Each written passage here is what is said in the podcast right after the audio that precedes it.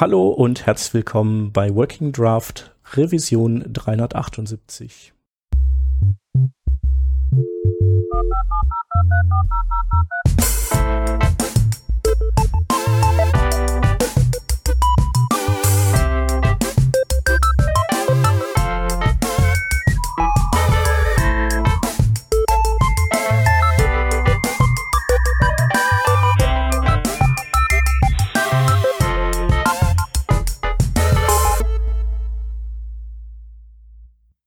Wir sind heute zu viert aus dem Team. Wäre da einmal dabei der Rodney. Hallo.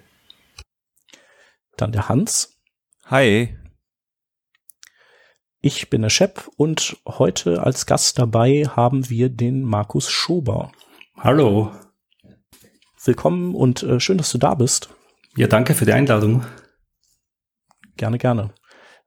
Wir werden heute über Tailwind CSS reden. Ähm, das ist der Plan zumindest. Ähm, aber bevor wir das tun, würde ich vielleicht einmal fragen, äh, ob du dich vorstellst, dass du mal kurz sagst, wer du bist und was du so treibst. Ja, gerne. Also ähm, ich bin der Markus Schober. Ich bin ein Webentwickler aus Österreich, aus der Steiermark, ziemlich aus dem Süden, kurz vor Slowenien und Ungarn. Und ich bin ja, wie gesagt, Webentwickler, bin seit circa 2005 in Web unterwegs. Anfangs nur als Hobby und seit ungefähr neun Jahren beruflich auch. Und bin hauptsächlich im Frontend unterwegs, aber auch gerne im Backend. Und HTML, CSS, das ist eigentlich die Sache, wo ich mich am meisten aufhalte. Ja, das, dann, dann passt das ja auch äh, perfekt, was, was wir uns für heute rausgesucht hatten. Und zwar ähm, äh, hast du vorgeschlagen, dass wir uns mal mit Tailwind CSS befassen wollen. Und ähm, ja, einleitend da vielleicht mal die Frage, ähm, was ist Tailwind CSS überhaupt? Ähm, also Tailwind CSS ist ein Utility First Framework. Ähm, das heißt, im Gegensatz zu anderen CSS Frameworks wie zum Beispiel Bootstrap, ähm, hat das einen Haufen Utility Classes. Äh, die sind sehr low level, also zum Beispiel Klassen wie TextSender, die repräsentieren wirklich ein CSS-Property im Gegensatz zu Bootstrap, was hier wirklich eher High-Level-Komponenten hat. Und ja, Tailwind CSS ist einer, sage ich mal, einer der Vertreter von Utility First CSS. Ähm, ich habe Tailwind CSS speziell ausgewählt, weil es meiner Meinung nach das Utility First CSS ähm, am besten macht. Ähm, aber ich würde jetzt nicht unbedingt Tailwind CSS herausstreichen, sondern eher den Ansatz Utility First CSS ähm, okay. und was das so für Vorteile, aber auch Nachteile hat. Vielleicht können wir noch mal kurz äh, erstmal so äh, den Überblick äh, uns verschaffen, was für Ansätze es bei CSS überhaupt gibt, so die man, die man vielleicht voneinander trennen könnte. Also du sagtest ja schon, Bootstrap ist so äh, komponentenbasiert größtenteils. Ne? Also so ein bisschen Utility äh, gibt ja auch, aber, aber eher wenig. Ne? Ja.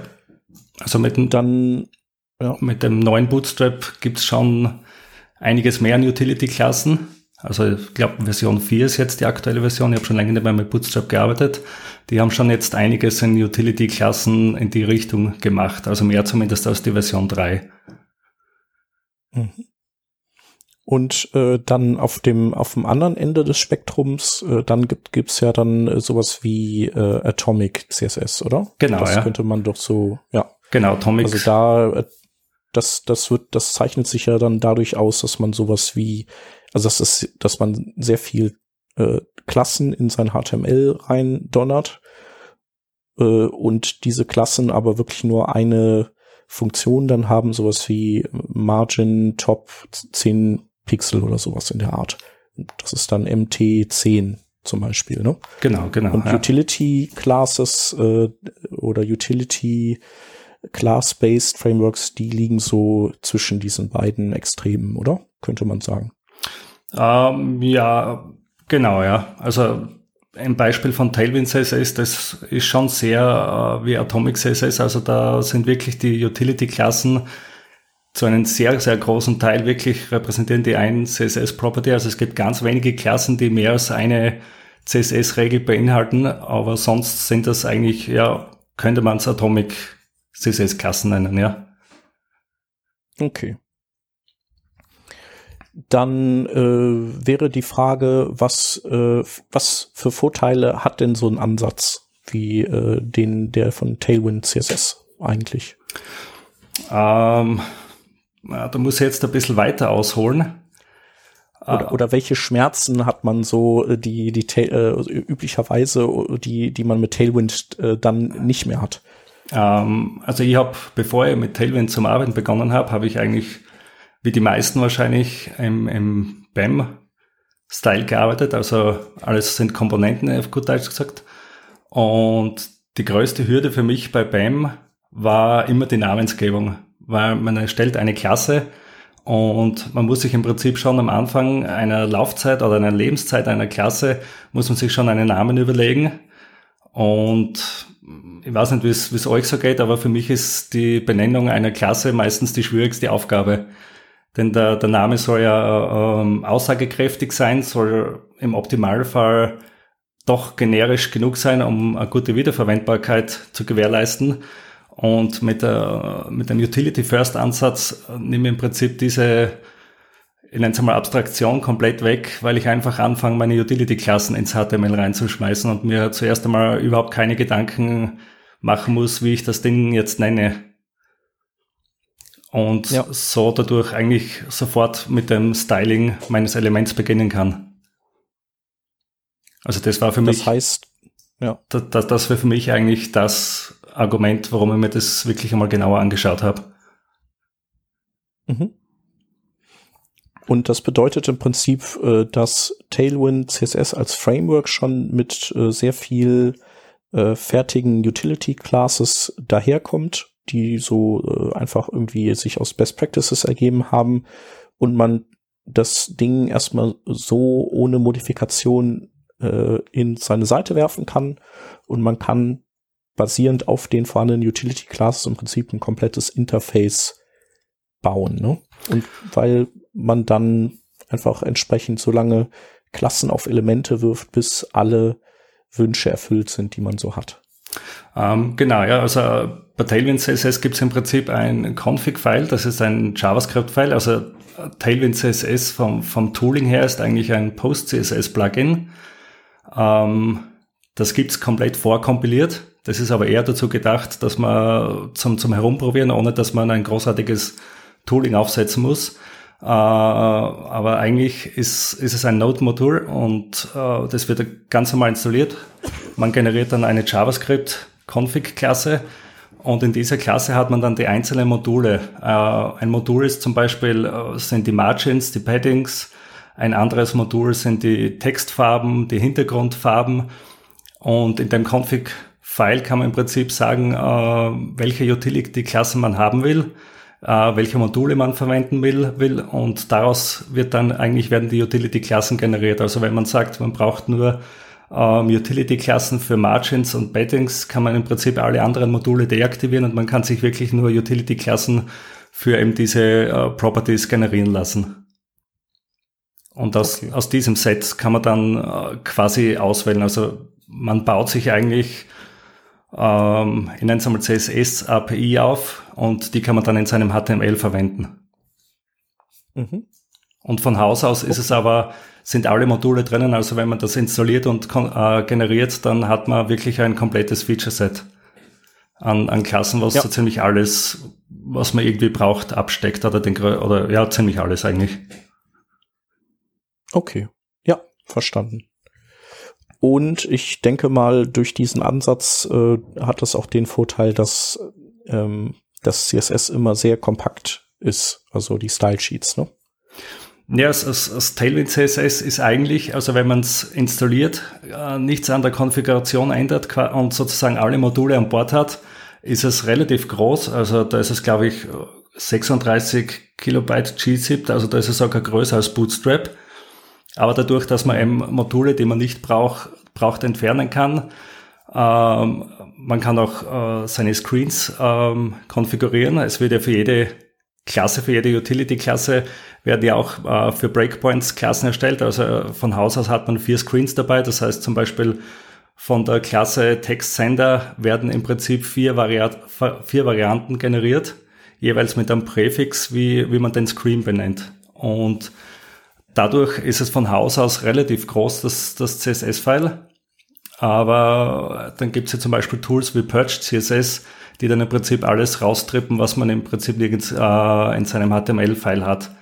Oder ja. man minifiziert einfach seine, oder man, man mustert sein Config-File aus und hat wirklich nur das drinnen, was man braucht. Also da gibt es dann wieder zwei verschiedene Ansätze, um das CSS-File relativ klein zu halten.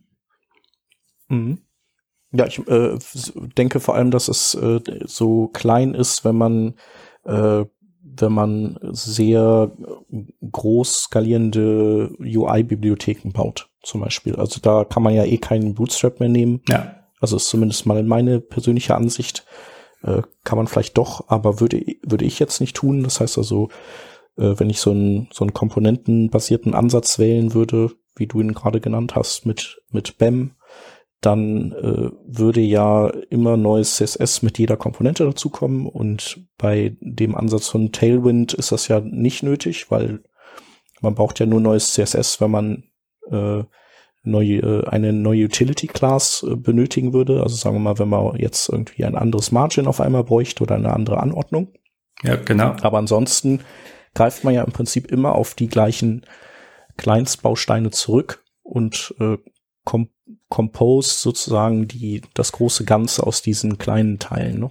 Genau, das ist, äh, ich sage mal so, je größer ein Projekt wird, umso größer wird auch der Vorteil eines Utility-First-Ansatzes, genau, ja. Das ist, ja. Also zumindest was die, was die äh, Dateigröße angeht von CSS. Ne? Genau, ja. Ja. Genau. Ähm, was ich bei solchen, also ich weiß nicht, äh, Rodney und Hans, wie, wo seid ihr denn da in diesem Spektrum unterwegs, wenn ihr CSS, äh, wenn ihr noch CSS schreibt überhaupt? Ich weiß es ja gar nicht. Seid ihr da mehr im, in der BEM-Welt? Seid ihr da mehr im, in der Atomic-Welt oder im, was ist da so euer Ding? Also in keiner der genannten, ehrlich gesagt. Du nimmst die User, die, die Browser-Style-Sheets einfach. Genau. Äh, ich mache nur Print, Print-Styles. Äh, ja, cool. Ja, wie machen wir das? Also ich glaube, zunächst müssen wir mal differenzieren, wofür wir eigentlich äh, Styles schreiben und was für Rahmenbedingungen wir haben. Ich kann nicht mehr so wirklich mitreden, wie das bei normalen Webseiten ausschaut. Na, also eher jetzt eure Welt. Bei das, was ich mache, ist halt. Also mit normale Webseiten meinst du damit, äh, meinst du damit vielleicht so, ähm, also Sachen, die nicht über mehrere Jahre gepflegt werden müssen, so in die Richtung eher? Oder meinst du tatsächlich Webseiten? Nee, ich meine damit schon jetzt Sachen, auf die ich äh, so surfe. Sowas wie eine, äh, mhm. ein Blog oder eine Firmenwebseite oder eine Zeitung ja. oder irgendwas in der Richtung halt. Also eine, eine Webseite. Ähm, mhm. Ich hänge jetzt hier seit Jahren nur noch in dieser einen Web-Applikation rum, die wir bauen, die, da würdest du jetzt nicht drauf surfen. Ne? Das, also nee. der Unterschied ist, der, die Rahmenbedingung ist einfach eine ganz andere. Und äh, wir nutzen zum Beispiel überhaupt gar keine zentralen Styles. Null. Das sind äh, alles View Components und die Styles, die äh, gelten nur für diese Komponente. Also für jeweils eine Komponente. Die werden nicht irgendwie rumvererbt oder sonst irgendwas. Das ist alles genamespaced. Deswegen kann ich da so erstmal nicht mitreden, weil wir kein zentrales okay, Style haben und dann, wenn wir Application State haben, was weiß ich hier, dieser Button ist gerade active oder hat Fokus oder arbeitet gerade, dann nutzen wir da ARIA Attribute für und das heißt Selektoren sind so vorgegeben. Das heißt Klassennamen sind auch so ein Problem, das ich in aller Regel nicht nicht habe. Theming machen wir mit ja, es gibt eine, eine Handvoll, also es gibt schon zentrale Dateien, weil äh, immer noch äh, SCSS, also SAS, wo wir äh, Farben definieren, Standardgrößen etc. Und jede Komponente dann sagt, ich brauche jetzt Text in der Größe XL. Was XL ist, ist halt eine Variable, die irgendwo anders definiert ist und dann da in diese Komponente rein kompiliert wird. Hm. Deswegen fürchte ich, kann ich jetzt da nicht, nicht wirklich viel gegen sagen. Naja, du bist, ja, aber ich würde sagen, du bist ja eigentlich so in dieser BEM-Welt angesiedelt, also in der Komponentenwelt. Das heißt also, du, du schippst pro Komponente äh, CSS. Das nur für diese Komponente mehr oder minder. Wahrscheinlich habt ihr noch so eine Base-Layer, aber ihr habt dann pro Komponente äh, extra eigenes CSS und ihr könntet ja auch hingehen und sagen, es gibt eben so eine Utility-Sammlung, so eine zentrale und in euren View-Komponenten äh, setzt ihr dann einfach Klassennamen drauf ähm, und verwendet diese Utility-Klassen. Also dann seid ihr, also das macht ihr nicht. Deswegen würde ich sagen, seid ihr in so einem komponentenbasierten Ansatz und theoretisch, je mehr Komponenten ihr auf der Seite habt, desto größer wird das CSS. Ja. Äh, nein, also das Ganze wächst mit der Anzahl der Komponenten. Aber genau. Also mit der Anzahl unterschiedlicher Komponenten, nicht jetzt, ich hab, ja, ja, habe klar. Komponente X und verwende die zehnmal oder so. Das macht natürlich keinen Unterschied. Ja, das, das ist klar. Ähm, ja. Da jetzt aber doch einiges auch einfach, du hast eine Komponente, die drei andere Komponenten wrapped, um die in ein bestimmtes Layout zu verfrachten zum Beispiel. Dann hast du für diese eine Komponente äh, halt das Layout CSS, aber nichts mehr. Und so gesehen hast du dann recht, wenn du sagst, das ist vergleichbar mit, mit BEM, äh, nur, dass wir das eben nicht zentral pflegen, sondern in, innerhalb ihr, von ihr nutzt, Komponenten. Ihr braucht, ja. ja. Ihr braucht ja auch euch nicht mit irgendwie Namespacing beschäftigen, weil das eben einfach euer Tooling euch abnimmt, sozusagen. Genau, das macht Vue vollständig selbst. Mhm. Schreibt ihr, wenn ich kurz fragen darf, schreibt ihr die, äh, das CSS direkt in den Vue-Komponenten, nehme ich, nehme ich an, oder? Äh, genau, also wir haben diese äh, View Component Files, wo du diesen ersten einen Block Template hast, einen Block Script und einen Block äh, CSS oder Style heißt der. Ja. Und dann hast du halt Single File Components heißen die Dinger, genau. Ähm, genau, ja. ja. Okay, das, ja, dann, dann. Das ist schon echt sexy. Also ich muss gestehen, ich habe zwischenzeitlich Mühe, mit anderen Ansätzen zu arbeiten, weil sich das so, so eingeschliffen hat. Ja, das ist wahrscheinlich ein sehr befreiendes Gefühl, oder? Das ist insofern befreiend, als dass man sich halt wirklich äh, um die Kaskade keine Sorgen mehr machen muss. Zugegeben, dieses Problem habe ich auch früher jetzt nicht so dramatisch gehabt. Hin und wieder mal wieder so ein äh, so eine thermonukleare äh, Explosion, ja, aber in aller Regel war es kein Problem. Und jetzt ist das halt echt gar kein Problem mehr. Das, da verschwendet man keinen Gedanken dran. Mhm. Ja, das ist, das ist ja eigentlich genau oder vom Prinzip her das ähnliche wie bei Utility First CSS. Man braucht sich auch keine Gedanken über irgendwelche Namen oder Kaskade machen, äh, weil es quasi nicht vorhanden ist. Und das ist ja bei den Single-File-Components von Vue, von Vue das gleiche. Da schreibt man sein CSS rein und muss sich keine Gedanken machen über irgendein CSS einer, einer anderen Komponente. In dem Fall einer Vue-Komponente. Würdest du denn jetzt Tailwind mit Vue oder mit diesem äh, CSS-Module-Ansatz ähm, nutzen? Es, es, es kommt drauf an, also ich glaube, es kommt drauf an, ob ich CSS in eine View-Komponente schreiben wollen würde oder nicht. Also wenn ich jetzt, äh, ich, ich, schreibe auch einiges an View, da mache ich es, mache ich es, mache ich es aber äh, bedingt von der Architektur der Applikation äh, das CSS nicht in den View-Files, sondern da gibt es ein zentrales CSS-File und dort wird äh, wird in der View-Komponente sehr wohl die Utility-Klassen geschrieben, aber wenn, wenn ich aus irgendeinem Grund das CSS schon in den View-Files machen würde, dann würde ich auch kein Tailwind verwenden. Dann würde ich es natürlich so reinschreiben, wie es gerade passt oder wie es wie es das Style Guide, wenn's, wenn vorhanden, wie es der vorgeht. Also dann würde ich es auch so verwenden, wie es ihr das verwendet. Ja. Ähm, ja. Eine Sache, die, ach so, sorry, Hans, bitte. Ja, ich wollte auch nochmal anschließen. Also, mm, ich finde einen Punkt, ähm, bei den, bei so Utility Frameworks, also ich finde die super interessant.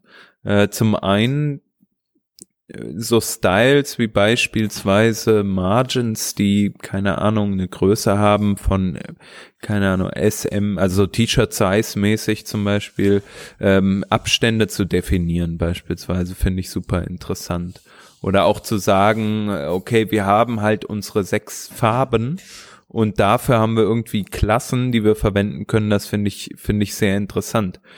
Ähm, genauso bei, bei Fonts beispielsweise. Also irgendwie, ich glaube, jedes, jeder gute Online-Style-Guide hat halt so ein spezielles Subset an äh, Font-Stylings, wo man sagt, okay, Typography, wir haben hier zwei äh, Fonts, die wir verwenden und von der einen Font verwenden wir einen Schnitt, von der anderen verwenden wir zwei, drei. Ähm, und das hier sind die Größen und so sollst du die verwenden, so nach dem Motto. Und ich finde es super interessant dafür, zum Beispiel Klassen zu haben. Ich, warum sage ich zum Beispiel, ich arbeite super viel mit React im Moment ähm, und ich schreibe mein CSS grundsätzlich eigentlich eher als ähm, ja JSS nennt sich das. Ich weiß nicht, ob ihr dieses dieses Tool kennt. Im Endeffekt als äh, Objekte in JavaScript und diese Objekte werden dann applied ähm, nicht als Inline-Styles auf die einzelnen Elemente, sondern als äh, sozusagen gerappte Styles. Ich nehme an, ähnlich wie das auch das CSS dann äh, sozusagen in, in den View äh, Single File Components macht, ähm, wird dann äh, dieses CSS entsprechend durch einen Parser ähm, zu Klassen verwandelt und die werden dann entsprechend auf den Komponenten verwendet und so entsteht das CSS, was im Endeffekt rauskommt.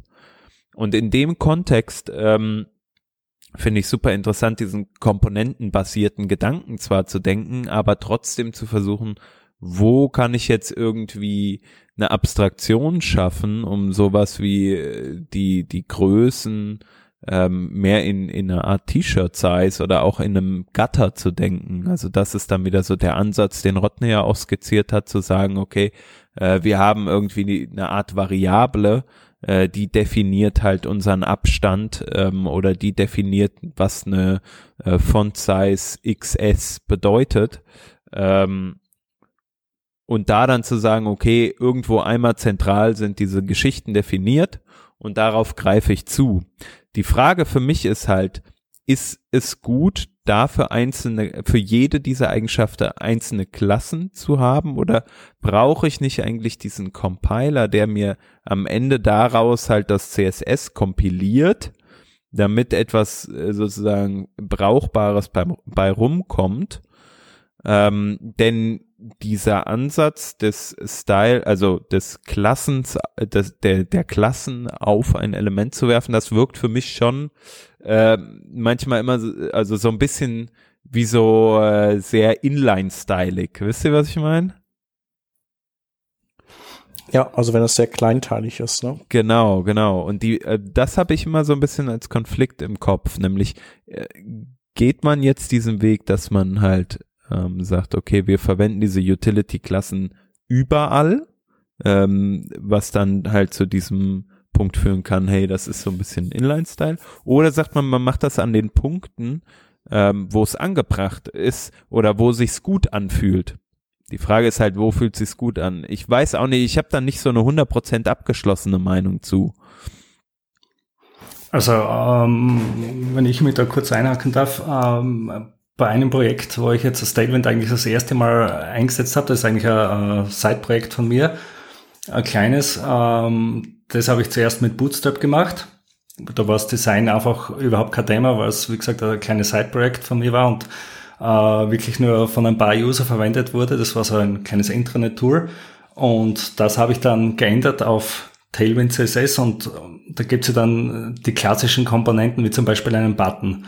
Buttons hat man ja bei einer Applikation unzählige und da macht es natürlich keinen Sinn, wenn ich da bei jedem Button meine zehn Klassen raufschmeißen muss. Ähm, und da bietet ja zum Beispiel Tailwind CSS eine Direktive, das Add Apply. Und das ist ja ziemlich cool. Ich mache im Prinzip das erste Mal meinen Button oder meine Komponente nenne ich es jetzt. Und wenn ich sehe, dass ich, ähm, dass das immer wieder ständig wiederholt, dann kann ich einfach daraus eine Komponente machen, nimm meine ganzen Klassen im Class-Attribut, kopiere es äh, in mein CSS rein und werfe einfach ein Add Apply davor. Und das macht nichts anderes, als wie es die Styles von den, äh, von Utility-Klassen hernimmt und, und einfach ein normales CSS daraus generiert. Und äh, sämtliche Dinge, die aber da nicht drinnen haben will, die lasse ich draußen und die, wie zum Beispiel Margins, was ja oft äh, Layout-Geschichte sind bei Komponenten, Margin Top, Margin Left, äh, wie viel Abstand habe ich zu einer anderen Komponente und die verwende ich dann sehr wohl wieder als, als Utility-Klassen. Und so habe ich dann meine Komponente, die wirklich nur das macht, was in der Komponente ist und für alles rundherum, ich nenne es mal fürs, fürs Layouten, verwende ich dann meine Utility-Klassen. Und äh, im Prinzip ist es ja, sage ich mal, eine Entscheidung, wie man das Projekt angeht, inwiefern oder in welchem Umfang man die Utility-Klassen verwendet. Also ich halte auch nichts vom Ansatz, dass man jetzt alles mit Utility-Klassen macht, weil es sehr viel Schraberei ist und, und natürlich ein bisschen was Inline-Styliges hat, auf jeden Fall. Wobei man bei Inline-Styles fängt man halt äh, immer wieder von Null an bei jedem Element und hat quasi keine Richtlinie, wenn man eben die Utility-Klassen hat mit seinen äh, Margins und Paddings äh, mit verschiedenen Größen, eben weil du das äh, so T-Shirt size-mäßig genannt hast.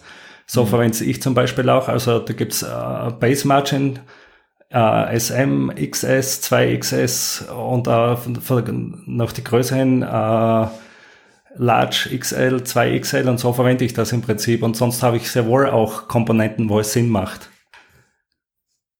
Also quasi äh, nach dem Motto, eine Komponente muss sich erst verdienen, eine Komponente zu sein. Also so, so arbeite ich eigentlich von, von dem her. Also zuerst einmal Utility-Klassen und wenn ich sehe, es gibt Wiederholungen, dann wird es natürlich irgendwann eine Komponente, was Sinn macht. Mhm. Und, und äh, ich habe da zum Beispiel einige Seiten, da sind sehr viele Komponenten drin und da sind die, dort sind die Utility-Klassen rein nur mehr zum äh, Zusammenbauen der des, des gesamten Views, sage ich einmal.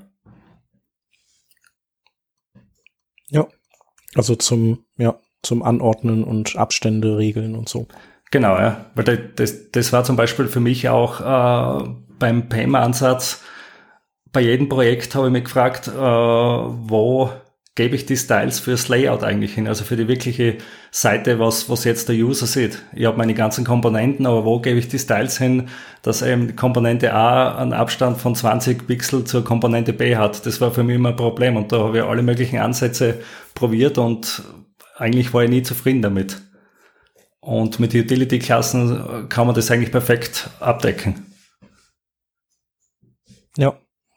Äh, ja, auf jeden Fall. Äh, noch ein Unterschied zu Inline-Styles ist natürlich, dass man auch so eben Media Queries hat und, und so und Hover States und so Zeugs, was man ja irgendwie nicht hinkriegt. Also insofern ist es natürlich ein bisschen, bisschen praktischer schon noch. Ähm, was, was ich immer äh, irgendwie an diesen Utility-Class-Ansatz äh, nicht so cool finde, ist, dass man einfach, dass man immer ans HTML ran muss, wenn man da Dinge anders haben möchte. Ähm, also ich bin, ich bin ja so, ich will nicht so an so vielen Stellen im CSS dran. Ich will aber auch nicht an so vielen Stellen im HTML dran. Darum ist mein Ansatz äh, in der Regel ähm, hinzugehen und ähm, also ähnlich wie das äh, Tailwind macht, wenn du Komponenten zusammenbaust, eben tatsächlich zu sagen, ich habe äh, einzelne Komponenten, die ich definiere und da äh, rühre ich mir das dann mit Mixins zusammen, die wiederum dann so Art Utility Classes sind. Mhm. Also das ist ja im Prinzip in, bei Tailwind auch so, ne? Die nutzen ja dann dieses, äh, die äh, zukünftigen CSS-Mix-Ins mit diesem Add Apply. Ähm, ich weiß gar nicht, ob das schon in dem Browser unterstützt wird nativ, aber ich glaube nicht.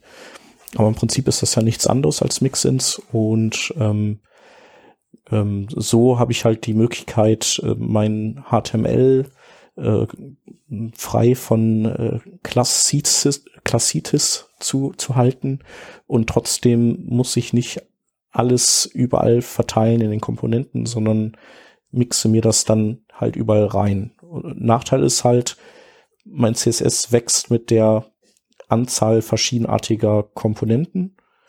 Ähm, aber das hat man natürlich dann bei, äh, bei Tailwind irgendwann auch, wenn man eben diesen puren Utility Classes Pfad verlässt und eben dann mit, ja, sich so Komponenten zusammen konfiguriert. Ne?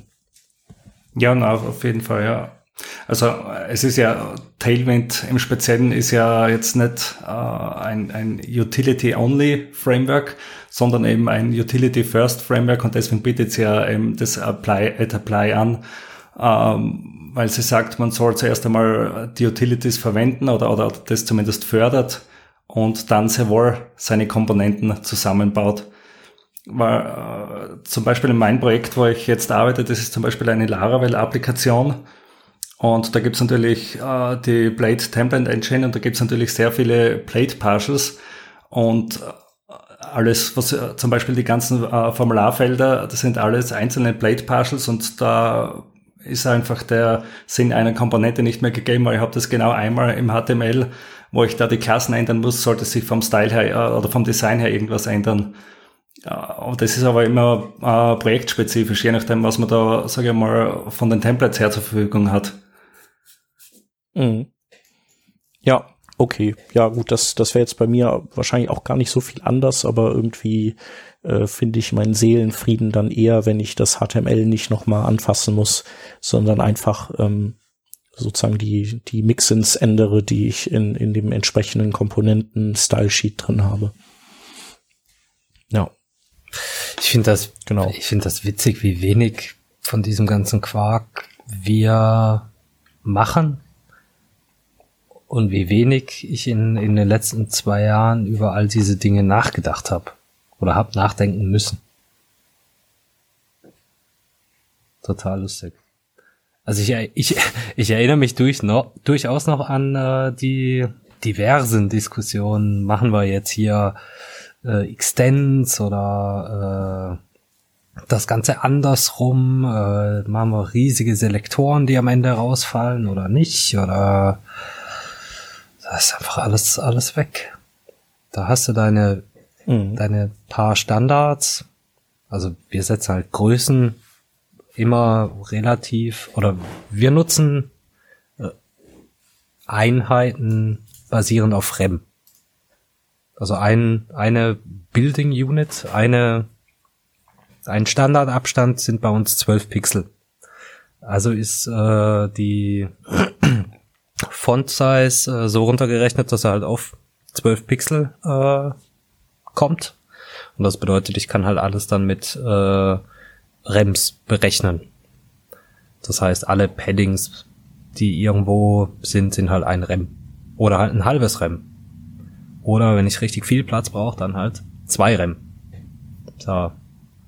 Und das ist ja schon so die, die Abstraktionsstufe, dass ich jetzt Mühe hätte, mir vorzustellen, was es hilft, eine Klasse zu haben, die sagt, ich mache hier ähm, Left Padding 2 Rem. Ob ich jetzt die Klasse ins HTML schreibe oder ins Template schreibe oder halt den CSS sag, guck mal hier, du machst hier äh, Padding Left, machst du mal irgendwie 2 Rem. Das da da steigt mein Hirn einfach aus. Und das gleiche ist bei, bei Farben auch. Also wir haben halt sowas wie zur Abstraktion aller Primary Color, Alert Color oder Success Color, Success Background, äh, Success Invert oder irgendwie so Zeugs halt.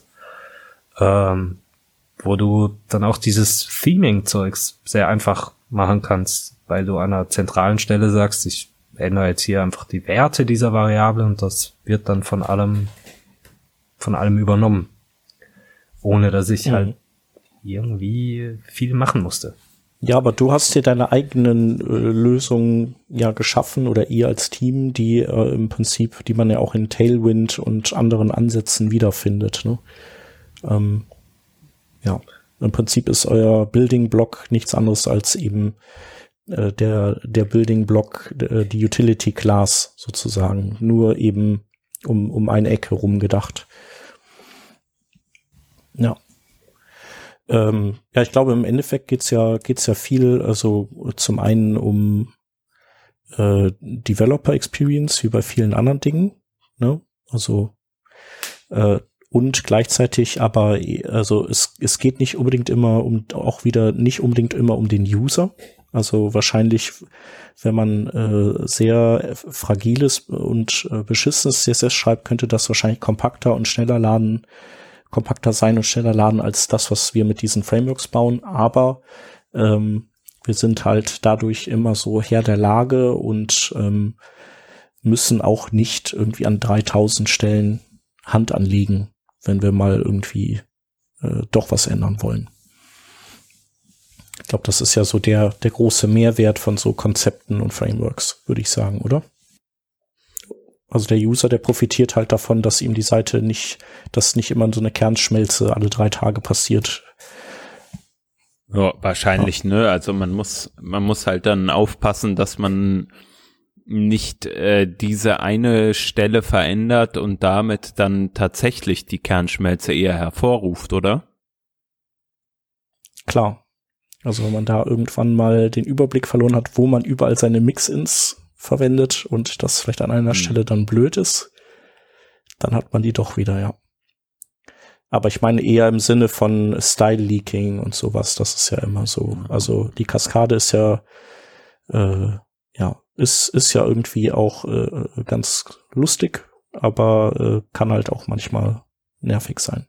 Ich finde, wir müssen uns halt mal überlegen, ob das halt noch ein Problem sein muss für uns, sowas. Also weiß jetzt nicht, wie, wie ihr das seht. Ähm, bei mir im Problem ist Style Leaking, ja, bei mir im Projekt oder in meinen Projekten ist Style Leaking nicht mehr vorgekommen seit sehr langer Zeit.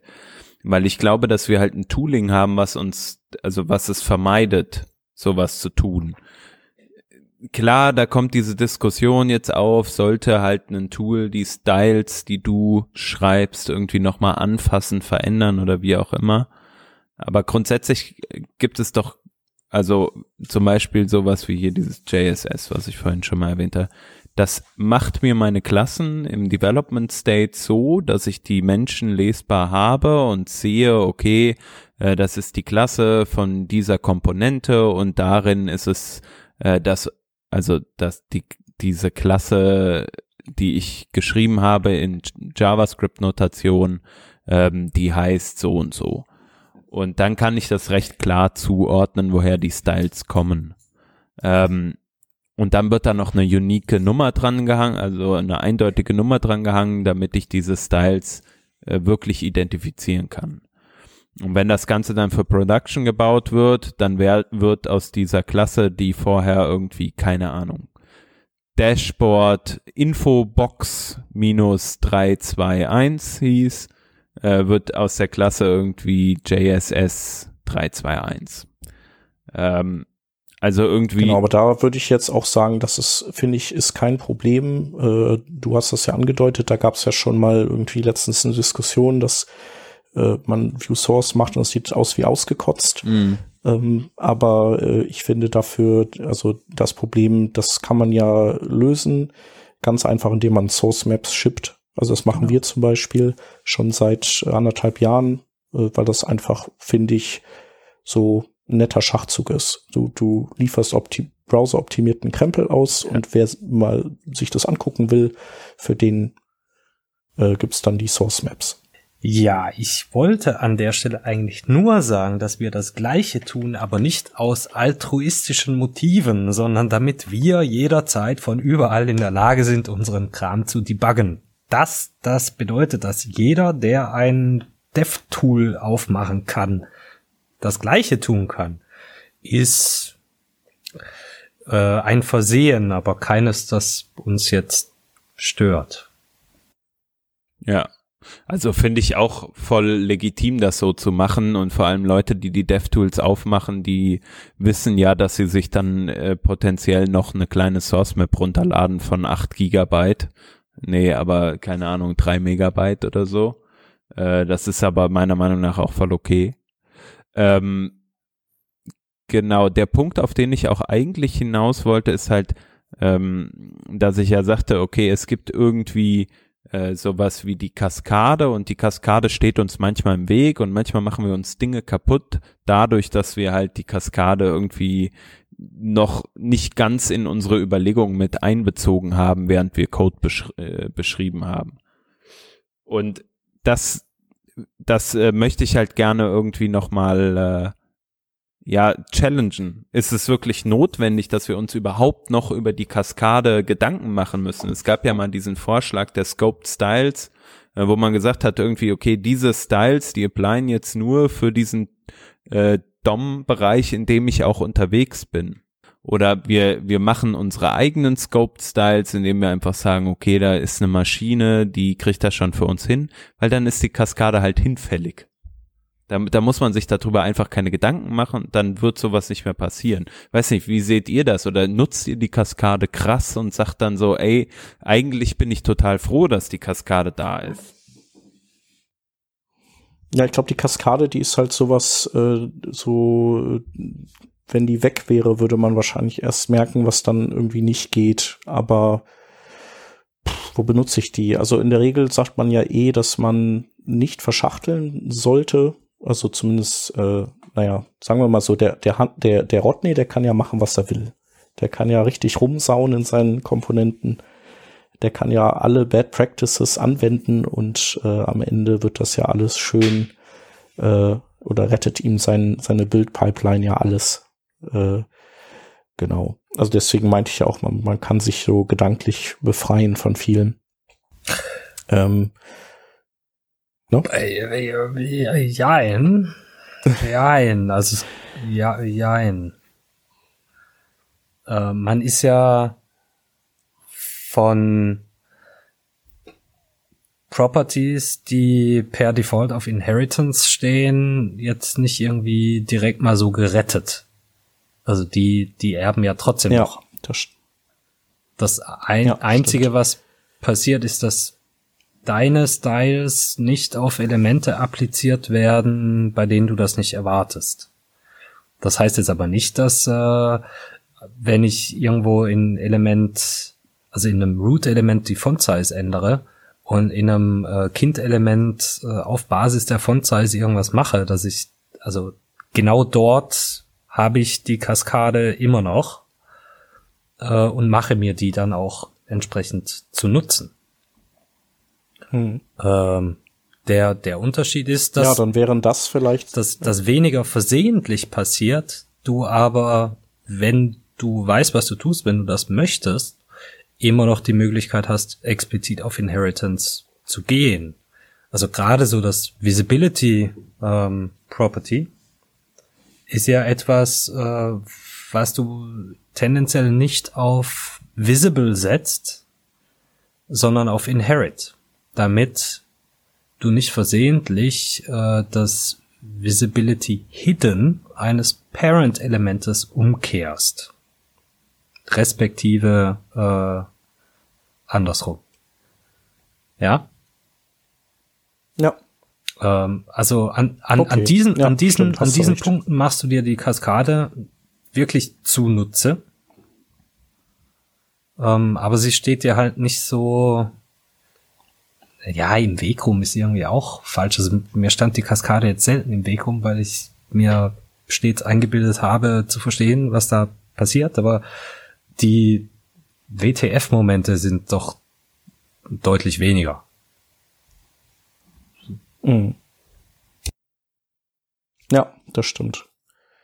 Ja, wahrscheinlich die meisten What the fuck Momente kommen tatsächlich eher durch äh, so äh, keine Ahnung, so Sachen wie ich ich habe äh, ein ich habe irgendwas ein Element in ein anderes verschachtelt, dessen Eigenschaften nicht explizit, aber implizit irgendwas verursachen, was mein äh, Kind-Element irgendwie beeinflusst. Also wie Stacking-Kontext oder ähm, keine Ahnung, sowas wie äh, letztens hatte ich mal, dass ich ein Position Sticky, das, das ging einfach nicht, obwohl das so im reduzierten Use Case super funktionierte, aber da nicht, weil irgendein Elternelement irgendwo weiter rauf im Baum ein Overflow hidden gesetzt hatte und zack, geht das dann auf einmal nicht mehr. So, das sind tatsächlich so die What the fuck Momente, die ich ja letztlich auch nicht durch die Kaskade hab, ne, sondern einfach durch die Art und Weise, wie ich Komponenten ineinander stecke.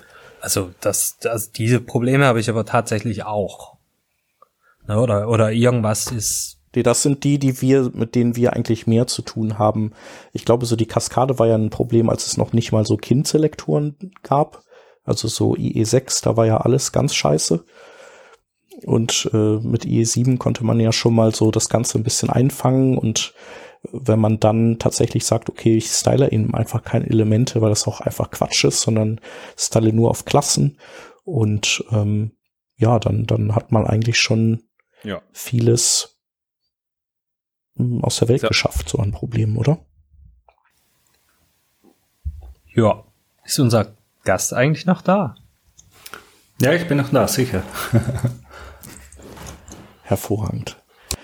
Also, die, äh, also was ich nur kurz sagen wollte, die, die, die ganzen, sage ich mal, die moderneren Ansätze wie im BAM oder was es da alles gibt, die haben ja die größten Probleme der Kaskade eh quasi sehr minimal gemacht. Und, und äh, so wie der Chef gesagt hat, es gibt nochmal die, die kleineren Probleme, aber die Probleme, was früher mal gegeben hat mit der Kaskade, die was man sich aber auch selbst oft gemacht hat, äh, wenn man jetzt die, die neueren Ansätze wirklich durchzieht, dann äh, hat man die Probleme eh fast eigentlich nicht mehr. Eher selten. Also ich hatte es äh, jetzt tatsächlich dann doch mal, aber ähm, genau, das, das passiert immer dann, wenn man Dinge stylen muss, wo man nicht genau die Kontrolle über das äh, eingepflegte HTML hat. Also wenn so, äh, ja, wenn irgendwas überall auftauchen könnte und man dann so sich in alle Richtungen ähm, absichern muss. Und äh, ansonsten, wenn, wenn wir das HTML auch stricken, dann, dann äh, passiert das eher nicht. Ja, genau, ja. Ja, cool. Ähm, genau, äh, wenn man in Tailwind CSS reinkommen möchte, schnell, dann äh, ist wahrscheinlich der beste Anlaufpunkt die Webseite selber, oder? Genau, ja. Was wäre?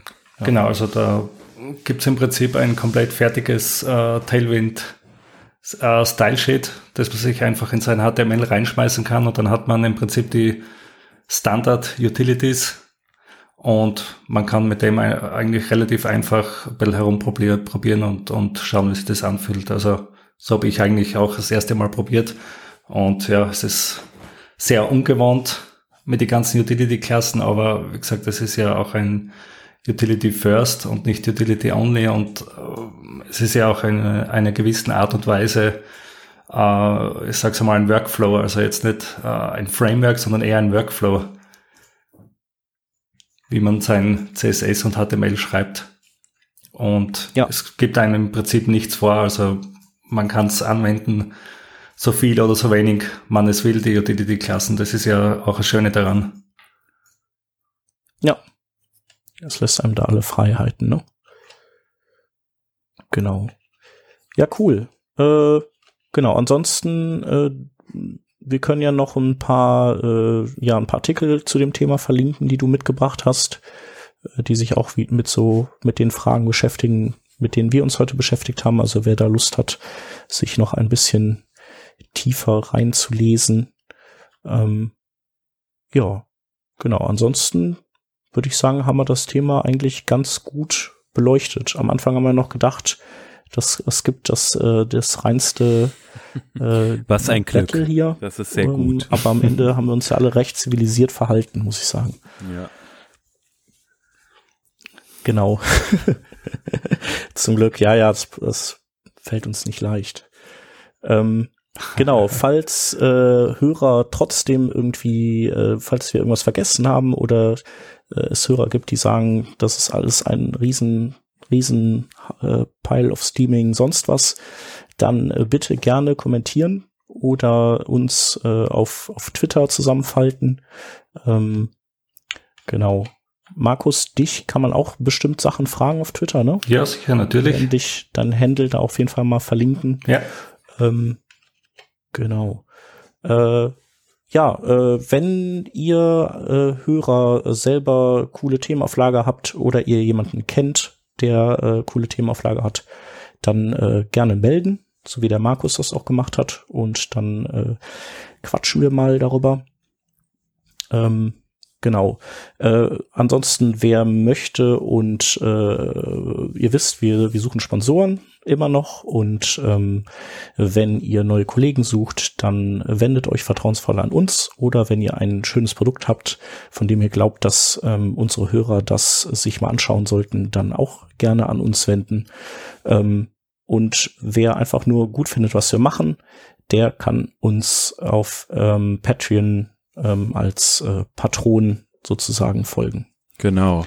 Und äh, eine kleine Sache noch, bevor wir dann äh, wahrscheinlich zum Ende kommen. Ähm, wir haben noch einen Link beziehungsweise einen Hinweis. Und zwar äh, findet bald der Global Diversity CFP Day statt. Äh, so, was ist das jetzt? Und zwar am 2. März, das ist ein Samstag, wird es verschiedene, äh, also in, in Deutschland verteilt, sogar weltweit verteilt, Workshops geben ähm, zum Thema, äh, wie kann ich einen Call for Paper einrichten? Und das gerade in Bezug auf ja unterrepräsentierte Gruppen, sage ich jetzt mal. Also man möchte so ein bisschen fördern, dass es so äh, ein, ein bisschen mehr Diversity in den Talks gibt, ähm, weltweit auf Konferenzen. Und wenn ihr daran interessiert seid und sagt, hey, das trifft voll auf mich zu äh, und ich möchte eigentlich mal lernen, wie kann ich eigentlich so einen technischen Konferenz-Talk gestalten, dann äh, guckt doch mal in Köln beispielsweise und München gibt's äh, so Workshops, ähm, ob ihr da hingehen wollt. Und bestimmt können die Herren und Damen ähm, euch da, oh, München habe ich eben gesagt, Entschuldigung, Berlin, Frankfurt und Hamburg sind noch dabei, München leider noch nicht. Ähm, aber die Leute, die dort vor Ort sind, die können euch auf jeden Fall helfen. Schaut euch das einfach mal an. Und ähm, genau, das war der Link, den ich noch kurz anpreisen wollte. Genau. Vielen Dank, Hans, weil den habe ich nämlich wieder vergessen. Äh, was ich noch ergänzen kann, ist, dass äh, die diese Tage alle am 2. März stattfinden, aber der in Köln am 15. März stattfindet. Und wenn wir wieder zu spät mit dem Releasen dieser Folge sind, dann könnt ihr auf jeden Fall in Köln noch ähm, euch an diese Leute wenden. Genau, aber ich versuch's äh, fertig zu kriegen vor dem 2. März. Jetzt ist der 18. Februar, mal sehen.